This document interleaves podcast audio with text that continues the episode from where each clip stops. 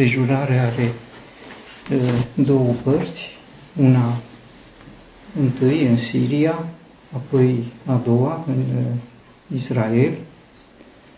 În Siria împăratul se află în mare încurcătură pentru că toate planurile lui de război împotriva lui Israel sunt deconspirate și el înțelege lucrul acesta. Nu știe despre ce este vorba, gândește că la Consiliul lui de război, de coroană, s-ar putea să fie un trădător și află, poate chiar de la Naaman, că nu e vorba de un trădător în Consiliul lui, că planurile de război ale împăratului sunt cunoscute în Israel înainte de a fi discutate în Consiliu. Și îi spune clar că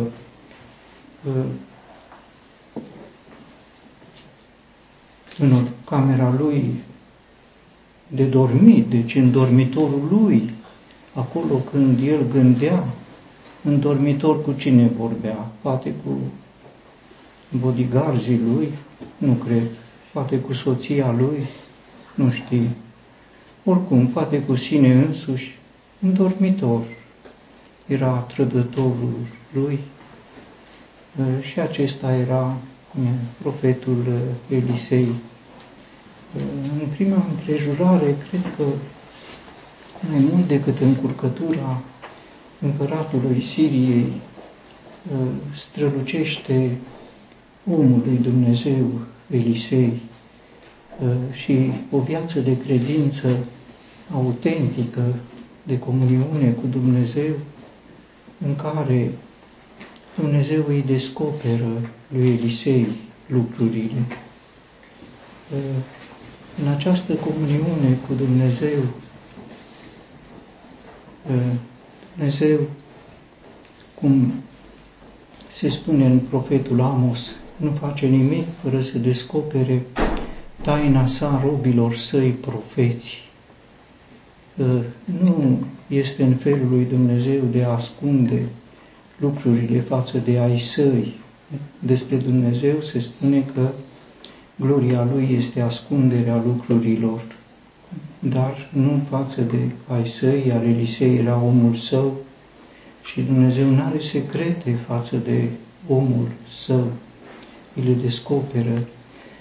N-am fi știut despre lucrul acesta mai degrabă decât mai mult decât descoperirea secretelor de război ale împăratului Siriei, mi se pare descoperirea vieții ascunse pe care o trăia profetul Elisei cu Dumnezeu, o viață autentică. Dumnezeu venea la Dotan și îi spunea ce vorbește împăratul în camera lui de dormit. Dumnezeu venea la Dotan și îi spunea problemele care sunt în Consiliu de Coroană, iar Elisei, sigur, pe lângă viața ascunsă cu Dumnezeu, trăia, aș putea să spun, o viață manifestată, o viață, cum este expresia din Ioan, viața a fost arătată, pentru că Elisei se ducea la împărat și îi prezenta uh, lucrurile. Uh, Elisei trăia uh, o viață dublă, o viață autentică de relație cu Dumnezeu, ascunsă, nimeni nu știa despre aceasta, dar această viață era trăită în folosul, iată, al împăratului și al poporului, căruia le descoperea secretele. E în timpul acela, iată, sunt prezentate aceste secrete ale războaielor moderne, pentru că războaiele moderne întâi sunt nu confruntări pe câmpul de luptă, ci confruntări informaționale. cine are acces la informație are sigură victoria. Acces la informație avea împăratul lui Israel prin omul lui Dumnezeu, prin Elisei. Elisei, aș putea să spun, este un fel de Mossad, da, nu un Mossad pe care să-l întreții și să facă fel de fel de studii, ci un, un Mossad care are relație cu cerul, cu Dumnezeu, o relație directă, o relație eficientă, cu eficiență, aș putea să spun 100%. Oamenii au rămas în ultimul timp uimiți de niște eșecuri ale Mossadului. Iată un Mossad care nu are eșec. Orice, cu un gând în camera de dormit, ajunge imediat acolo și nu numai că ajunge, dar este schimbat, este convertit într-o mare victorie. O victorie fără luptă, pentru că nu e confruntare. Nu, e războiul informațional, se câștigă uh, fără uh, luptă și se câștigă atât de ușor. Uh, între oameni se spunea cândva, cine are, nu are un evreu să-l cumpere, aș putea să spun cine nu are un Elisei să-l cumpere. Acum să-l cumperi, să ai un Elisei să-ți descopere.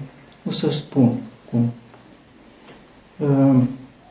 Este în relația dintre Elisei și împăratul lui Israel o relație care are uh, o angajare de plină și o eficiență totală, uh, ceea ce a recunoscut uh, Elisei la despărțirea de mentorul său, marele profet Ilie.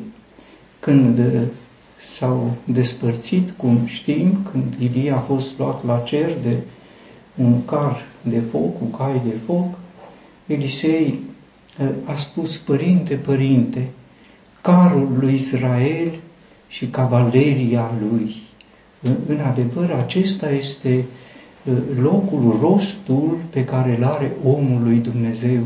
Este eh, carul de luptă al lui Israel, un car autentic, o cavalerie autentică, mai mult decât o armată văzută, este acest uh, om, un om al lui Dumnezeu, folosit de Dumnezeu uh, în uh, suveranitatea lui pentru a proteja pe poporul său atunci, sigur, când el consideră lucrul acesta.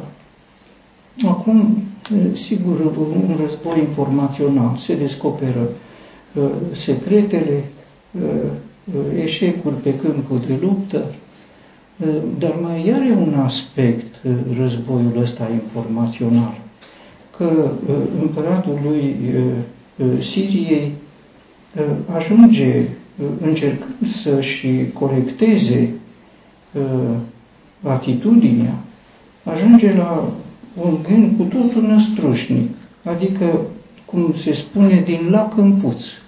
Ce să gândește el? Dacă Elisei este de vină, trimite o știre, îl capturează, îl ia captiv. Nu cum se practică și acum am auzit și noi. Îl iei captiv, îl iei captiv pe uh, Elisei și dacă l-ai luat captiv, asta e, ai scăpat de lucrul uh, ce uh, asta este o, o, un alt aspect al războiului informațional să te inducă în eroare. Să te inducă în eroare, uite ce ar fi bine să faci, ar fi bine să îl capturezi pe Elisei. Și împăratul, sigur, ă, pică în această capcană și îi trimite toată oștirea lui, o știre mare, ă, se spune, ă, a trimis-o și a venit noaptea și a înconjurat cetatea. Acum, celălalt aspect și mai interesant este că ă, cu siguranță profetul Elisei știa că acum oștirea Siriei nu se duce pe un câmp de luptă, ci vine la Dotan. Dar nu i-a spus nimic împăratului lui Israel. Toate informațiile îi le transmitea, acum ține secret nu-i spune nimic. Deci o mare oștire pătrunde în Israel, trece prin Israel fără să o oprească nimeni și ajunge și înconjoară cetatea Dotan unde era profetul Elisei.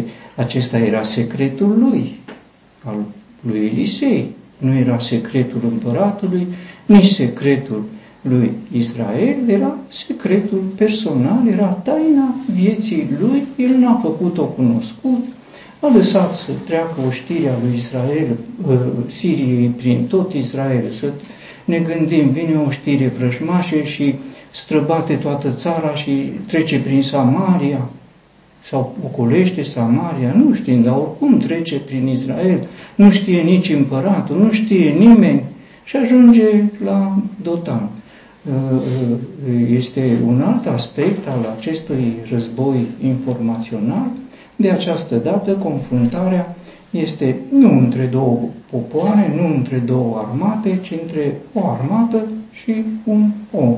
Așa a gândit împăratul Siriei să trimiată o știre pentru un om. Nu mai știm despre uh, asemenea uh, confruntări, să trimiți o știre pentru un om, dar sigur că este un om deosebit de prețios și dacă nu puteau să-l cumpere pe Elisei, măcar să-l captureze, ce iluzii. Uh, slujitorul uh, omului lui Dumnezeu, probabil că nu este Gehazi acum, pentru că Gehazi deja era lepros și Elisei, făcând parte din Israel și respectând uh, rânduierile lui Dumnezeu, n-ar fi tolerat un lepros uh, alături de el, pentru că legea uh, lui Dumnezeu interzicea lucrul acesta. Este un altul slujitor, s-a trezit dis de dimineață și iată o, o știre înconjurase cetatea cu cai și cu care uh, este ceea ce vede omul, uh, un mare pericol, o mare oștire înconjurând o cetate mică și pentru un om. Și el spune, vai, Domnul meu, uh, parcă e o repetare, vai, Domnul meu, spusese și tânărul din împrejurarea anterioară. Vai, Domnul meu, era împrumutat. Vai, Domnul meu, vai, vai. În jurul lui Elisei fel de fel de vaiuri și toate vaiurile sunt rezolvate într-un chip minunat. Vai, Domnul meu, vai, Domnul meu. Va, acest vai sau echivalentele lui care exprimă de cele mai multe ori o îngrijorare și sunt prezente chiar și în viața celor credincioși, sunt dovezi ale necredinței. Vai, Domnul meu, așa vede el, vede doar uh, ceea ce se vede, o știre care înconjoară uh, cetatea și sigur se vede foarte uh, vulnerabil în fața acestei oștiri. Și Elisei, ce simplu, ce calm, ce senin, nu te teme, nu te teme, pentru că mai mulți sunt cei care sunt cu noi decât cei care sunt cu ei. Un cuvânt admirabil. Sigur, e o umbră față de cuvintele din Noul Testament. Nu te teme, turmă mică, pentru că Tatăl a găsit plăcere să vedea împărăția nu te teme, crede numai. Domnul Isus spunea mai puține cuvinte și erau însoțite de o putere autentică, dar și aici, în timpul umbrelor, nu te teme, pentru că mai mulți sunt cei care sunt cu noi decât cei care sunt cu ei. Cu ei cu care? Cu sirieni. Era o știre întreagă aveau nevoie de mai mulți, aveau nevoie de, de mai mulți uh, pentru un om, pentru că omul nu era uh, singur, era omul lui Dumnezeu. Și Elisei s-a rugat, Doamne, deschide-i, te rog ochii să vadă ce rugăciune simplă, cu siguranță inspirată, o rugăciune necesară. Se spunea despre orbire spirituală, este o realitate orbire spirituală. Orbire spirituală este necredința. Credința se ocupă cu ce se vede. Necredința este un simț spiritual nou care pătrunde dincolo de ce se vede.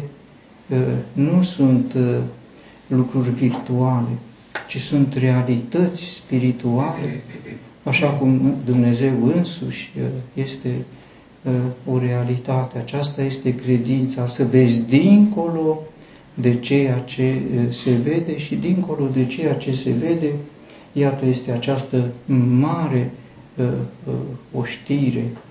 Uh, se spune tot muntele era plin de cai și de care de foc în prejurul lui Elisei. Cetatea era pe munte, Elisei era în cetate, iar muntele Uh, uh, cetatea era înconjurată uh, de armata siriană. Deci, dacă este să privim cetatea pe munte, pe vârful muntelui, în jurul cetății oștirea siriană și tot muntele, deci înconjurând tot muntele, era această altă oștire cu cai și cu care de foc, o armată redutabilă. Cine ar fi? Nu numai mai mulți, dar și cu siguranță mult mai puternici decât cei care se vedea un înger al lui Dumnezeu a nimicit, cum știm, pe vremea lui Ezechia în tabăra sirienilor 185 de mii, dar acum este o armadă cu cai și cu care de foc. Și mai e un lucru uh, uh, remarcabil și face deosebirea între Ilie și Elisei și asemănarea. Uh, când Elisei a fost luat de pe pământ, a venit un car de foc cu cai de foc. Uh, aceasta a fost marea uh, victorie câștigată la plecarea de pe pământ. Iată însă pe Elisei în viață, nu trecând dincolo, nu plecând dincolo, ci în viață, nu având un car de foc și cai de foc, ci o știre mare de cai și de cai. Tot muntele era plin de cai și de care de foc, împrejurul cui? Împrejurul lui Elisei. Scopul lor era un om, pentru că o armată venise pentru un om, Dumnezeu și-a trimis și el o armată pentru un om, pentru a păstra, să zic așa, un echilibru. Și a trimis împăratul Siriei armata și a trimis și Dumnezeu armata lui nevăzută. Aceasta a văzut tânărul Elisei, vedea lucrul acesta când se va fi trezit dimineață cu câtă admirație va fi privit el oștirea, știa despre ce e vorba, știa că veniseră sirienii, știa totul, nu era, n-aflase atunci. Uh, atunci el s-a văzut uh, această mare oștire, aceasta este uh, credința care vede dincolo de ceea ce se vede. Dacă sunt experiențe, da, sunt frecvente aceste experiențe ale unei orbiri spirituale și ale unei experiențe prin care se deschid ochii, se deschid ochii. Ă, ă, este cuvântul Domnului Isus către Laodicean, care spune, nu știi că ești ticălos, nenorocit, sărac, orb și gol, orb și gol. Te sfătuiesc să cumperi de la mine aur și haine și ale fie pentru ochi, ca să îți ungi ochii și să vezi. Avem nevoie să ni se deschidă ochii. Nu mai sunt rugăciuni care fac minuni, dar sunt posibile alifii care se pot cumpăra. Spuneam să cumperi un Elisei, să cumperi o alifie pentru ochi, pentru că dacă ai această a le fie pentru ochi, iată, ai această posibilitate să vezi dincolo de ceea ce se vede, iar ceea ce nu se vede este cu adevărat admirabil. S-au spus despre situații de felul acesta. Experiența lui Elisei, aș putea să spun că este o experiență comună cu ceea ce în cuvântul lui Dumnezeu este Mahanaim. Mahanaim înseamnă tabără dublă. O tabără care se vede, o știre care se vede și o știre care nu se vede.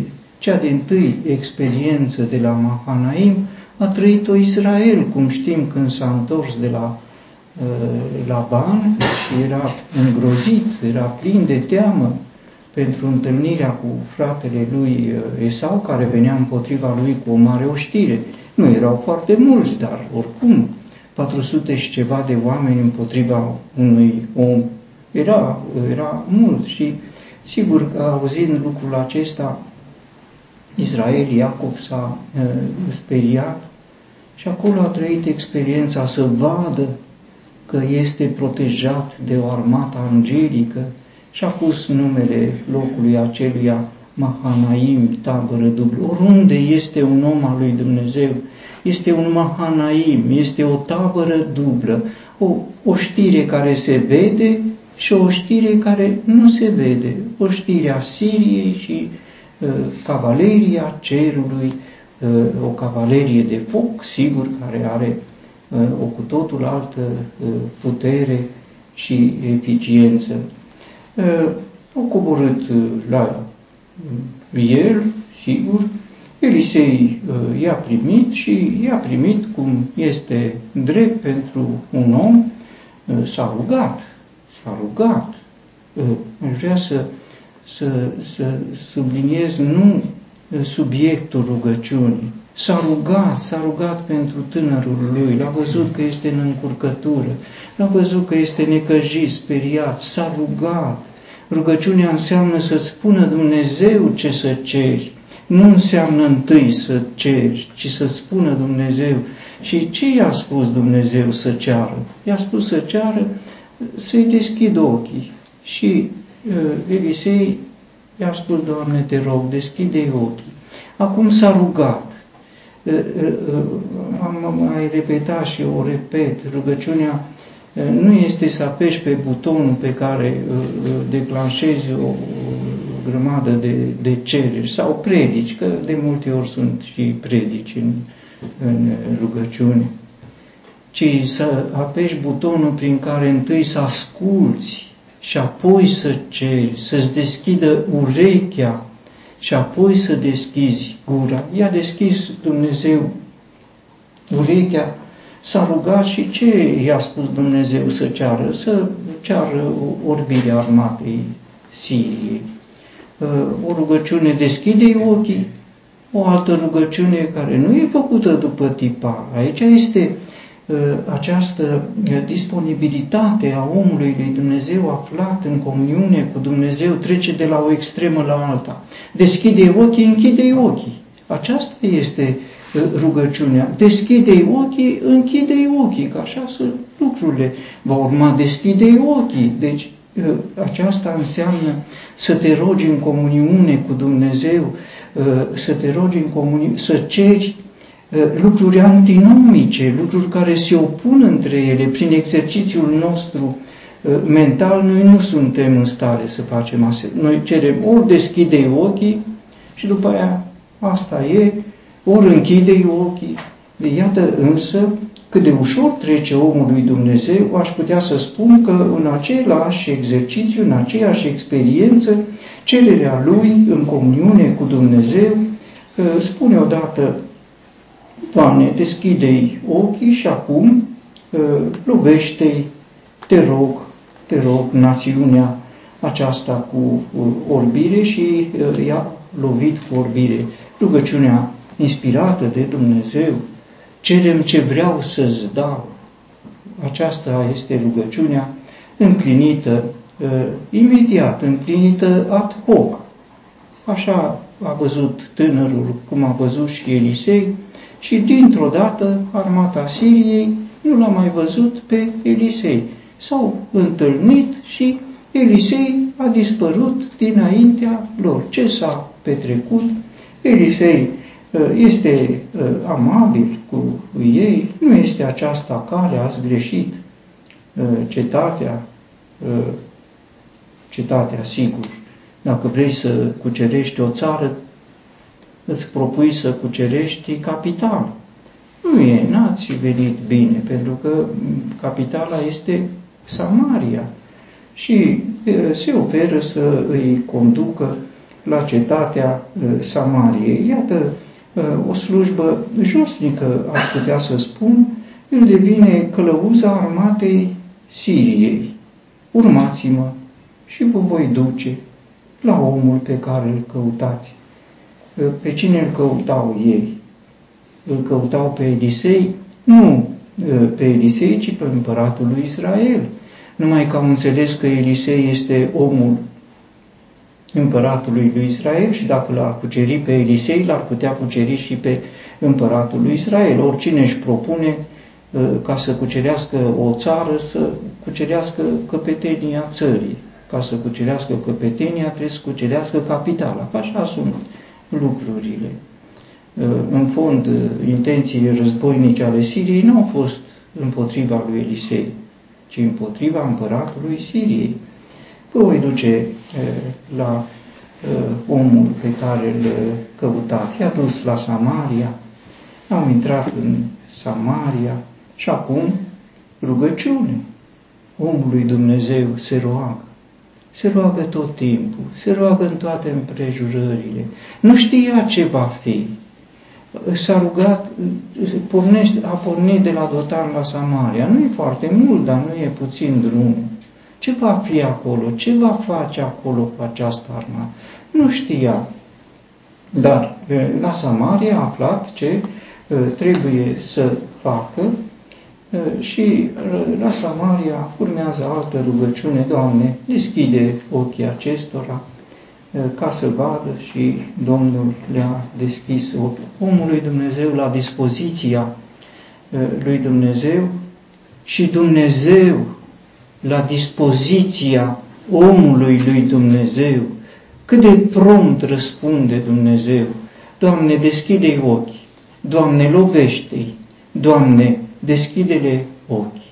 Îndată ce omul lui Dumnezeu formulează o cerere concretă ă, și primește răspuns, un Dumnezeu la dispoziția celui care are o ureche deschisă față ă, de ă, el, o ureche, cum se spune profetic despre Domnul Iisus, El îmi deschide în fiecare dimineață urechea ca să ascult cum ascultă un ucenic acesta era Elisei, iar dacă are o ureche deschisă și Dumnezeu are o ureche deschisă față de Elisei și răspunde îndată.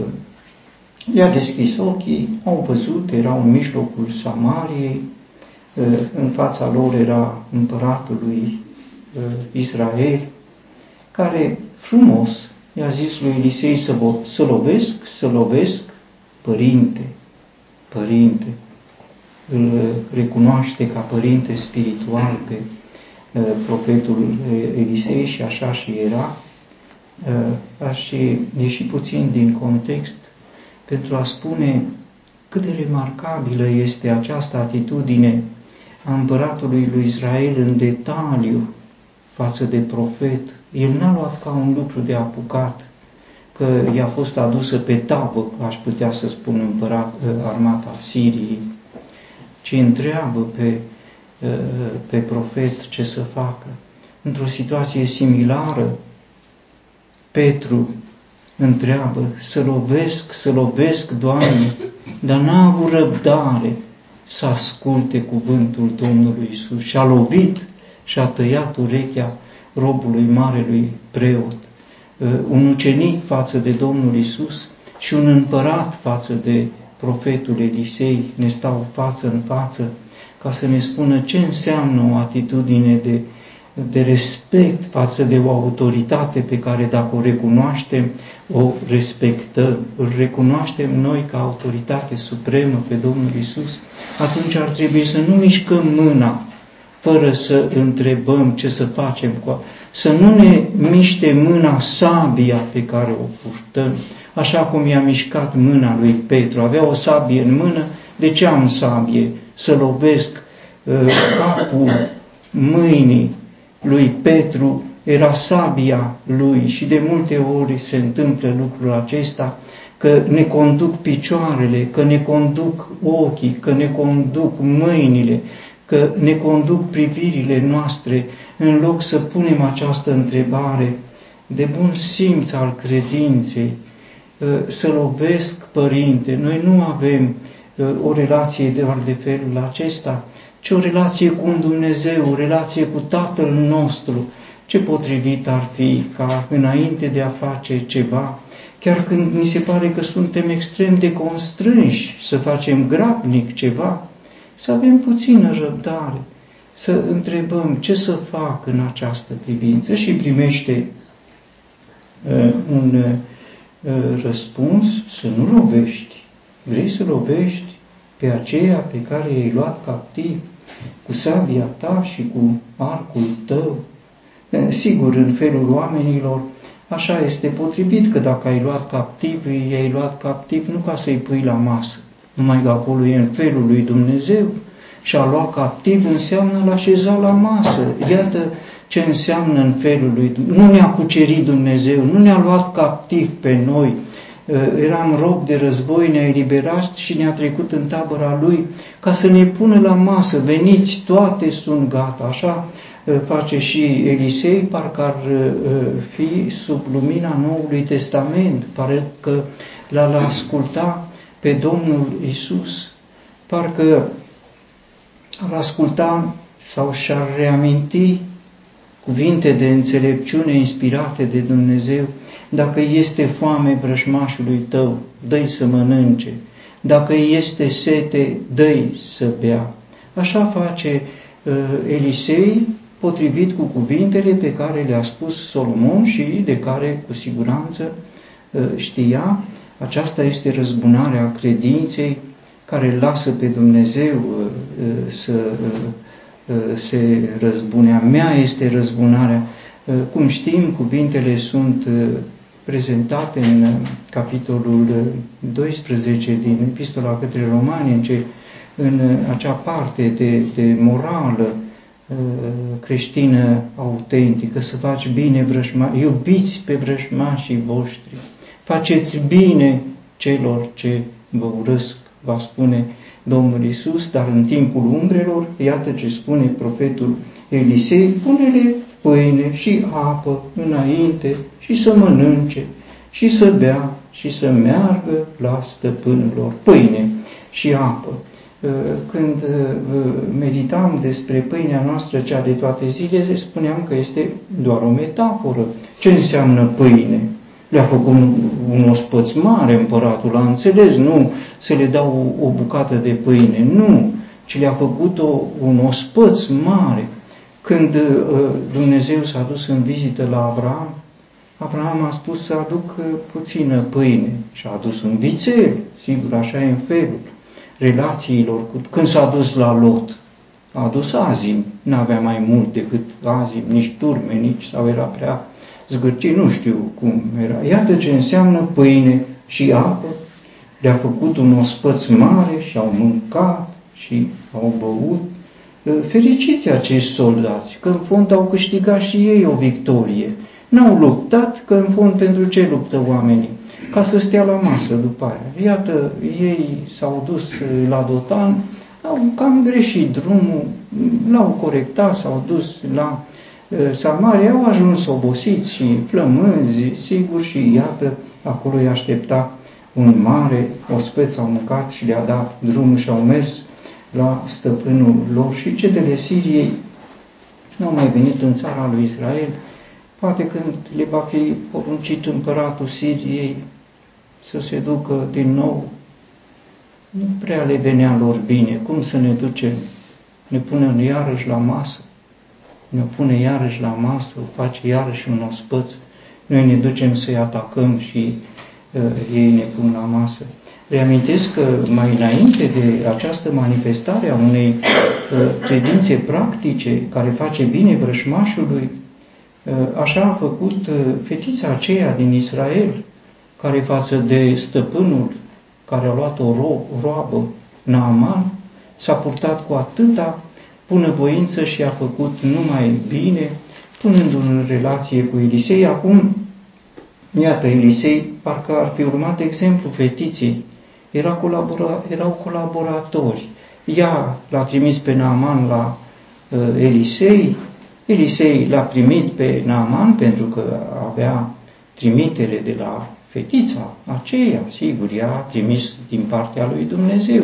Iar acum, iată, Elisei urmează exemplu și răsplătește răul cu bine în felul lui Dumnezeu. Mă gândesc la această împrejurare și dincolo de, să zicem, detaliile ei istorice și geografice, la un cuvânt care în Psalmul 2 spune să le rupem legăturile, să scăpăm de lanțurile lor. Așa a vrut împăratul Siriei să întrerupă uh, fluxul de informații între cer și pământ, informații în favoarea lui, uh, să le rupem, să-l luăm pe Elisei, ca să întrerupem această șansă pe care o are Israel de a căpăta informații directe uh, și foarte precise să le rupem legăturile. Și uh, uh, se spune în Psalmul 2, cel ce șade în cerul râde, Dumnezeu râde. Nu prea ne vine ușor a accepta lucrul acesta. Îl înțelegem pe Dumnezeu într-o atmosferă de sfințenie desăvârșită, cu multă sobrietate și nu prea ne vine a uh, primi lucrul ăla, dar spune cuvântul lui Dumnezeu cel ce șade în ceruri râde. Râde de cât de uh, josnice sunt gândurile oameni, cât de, uh, uh, de nimic sunt gând, să rup legătura între om și Dumnezeu. Dumnezeu în cer și omului Dumnezeu pe pământ. Să rupe această legătură. Cel ce șade în cerul râde. Și aș putea să spun la sfârșitul acestei împrejurări, dincolo de dramatismul ei, de frumusețea ei, de sfințenia ei, că parcă ne provoacă să râdem împreună cu Dumnezeu, să râdem de împăratul Siriei, să râdem de oștirea, să râdem cu Dumnezeu, să ne bucurăm. Sunt împrejurări în, în viață care ieșite din comun, stârnesc aplauze, bateți din palme, e și o, o invitație a cuvântului lui Dumnezeu. Bucurați-vă, bateți din, uite, a făcut Dumnezeu ceva cu totul ieșit din comun. Merită să-L aplaudați pe Dumnezeu, merită să vă bucurați cu Dumnezeu, merită să râdeți cu Dumnezeu de felul în care ne îngrijorăm noi. Vai, Domnul meu, cum era și n-ai, vai, Domnul meu, și cum, cât de e, mici suntem noi, cât de mare este Dumnezeu, să râdem împreună cu Dumnezeu. Cea din tâi asemenea manifestare a fost experiența pe care a trăit-o bătrânul patriar Avram, când l-a primit pe Isaac. Isaac înseamnă cel ce mă face să râd. A râs a râs cu Dumnezeu împreună, a râs de lucrul acesta pentru că Avram spunea, eu sunt om bătrân. Și Sara spunea, Domnul meu este bătrân, bătrân, bătrân, am un slujitor, el e moștenitorul casei mele. Ce josnic gândea uh, Avram. Și mă gândesc când s-a născut Isa, uh, uh, Isa, a râs. A râs de bucurie, a râs cu Dumnezeu, a râs împreună cu Dumnezeu pentru că Dumnezeu i-a spus la anul pe vremea aceasta, mă voi întoarce și Sara va ținea în brațe un prunc. Când uh, s-a născut Isaac, a fost prezent Dumnezeu potrivit promisiunii lui, mă voi întoarce și Sara va ținea în brațe un... Au râs, oameni bătrâni, au râs împreună cu Dumnezeu. Nu e un râs uh, nepotrivit când noi râdem de multe lucruri și uh, de multe ori ne, uh, ne jenează că nu ne controlăm aceste manifestări, dar să râs cu Dumnezeu e o bucurie sfântă, să-L admiri pe Dumnezeu în felul cum conduce împrejurări, cu ce putere, cu ce înțelepciune și cât de frumos împletește lucrurile, este cu adevărat admirabil. Nu se spune despre Domnul Isus că a râs, despre Domnul Isus știm că doar a plâns, așa ne spune cuvântul lui Dumnezeu, dar de Dumnezeu se spune că a râs, să râzi cu Dumnezeu și să plângi cu Domnul Isus.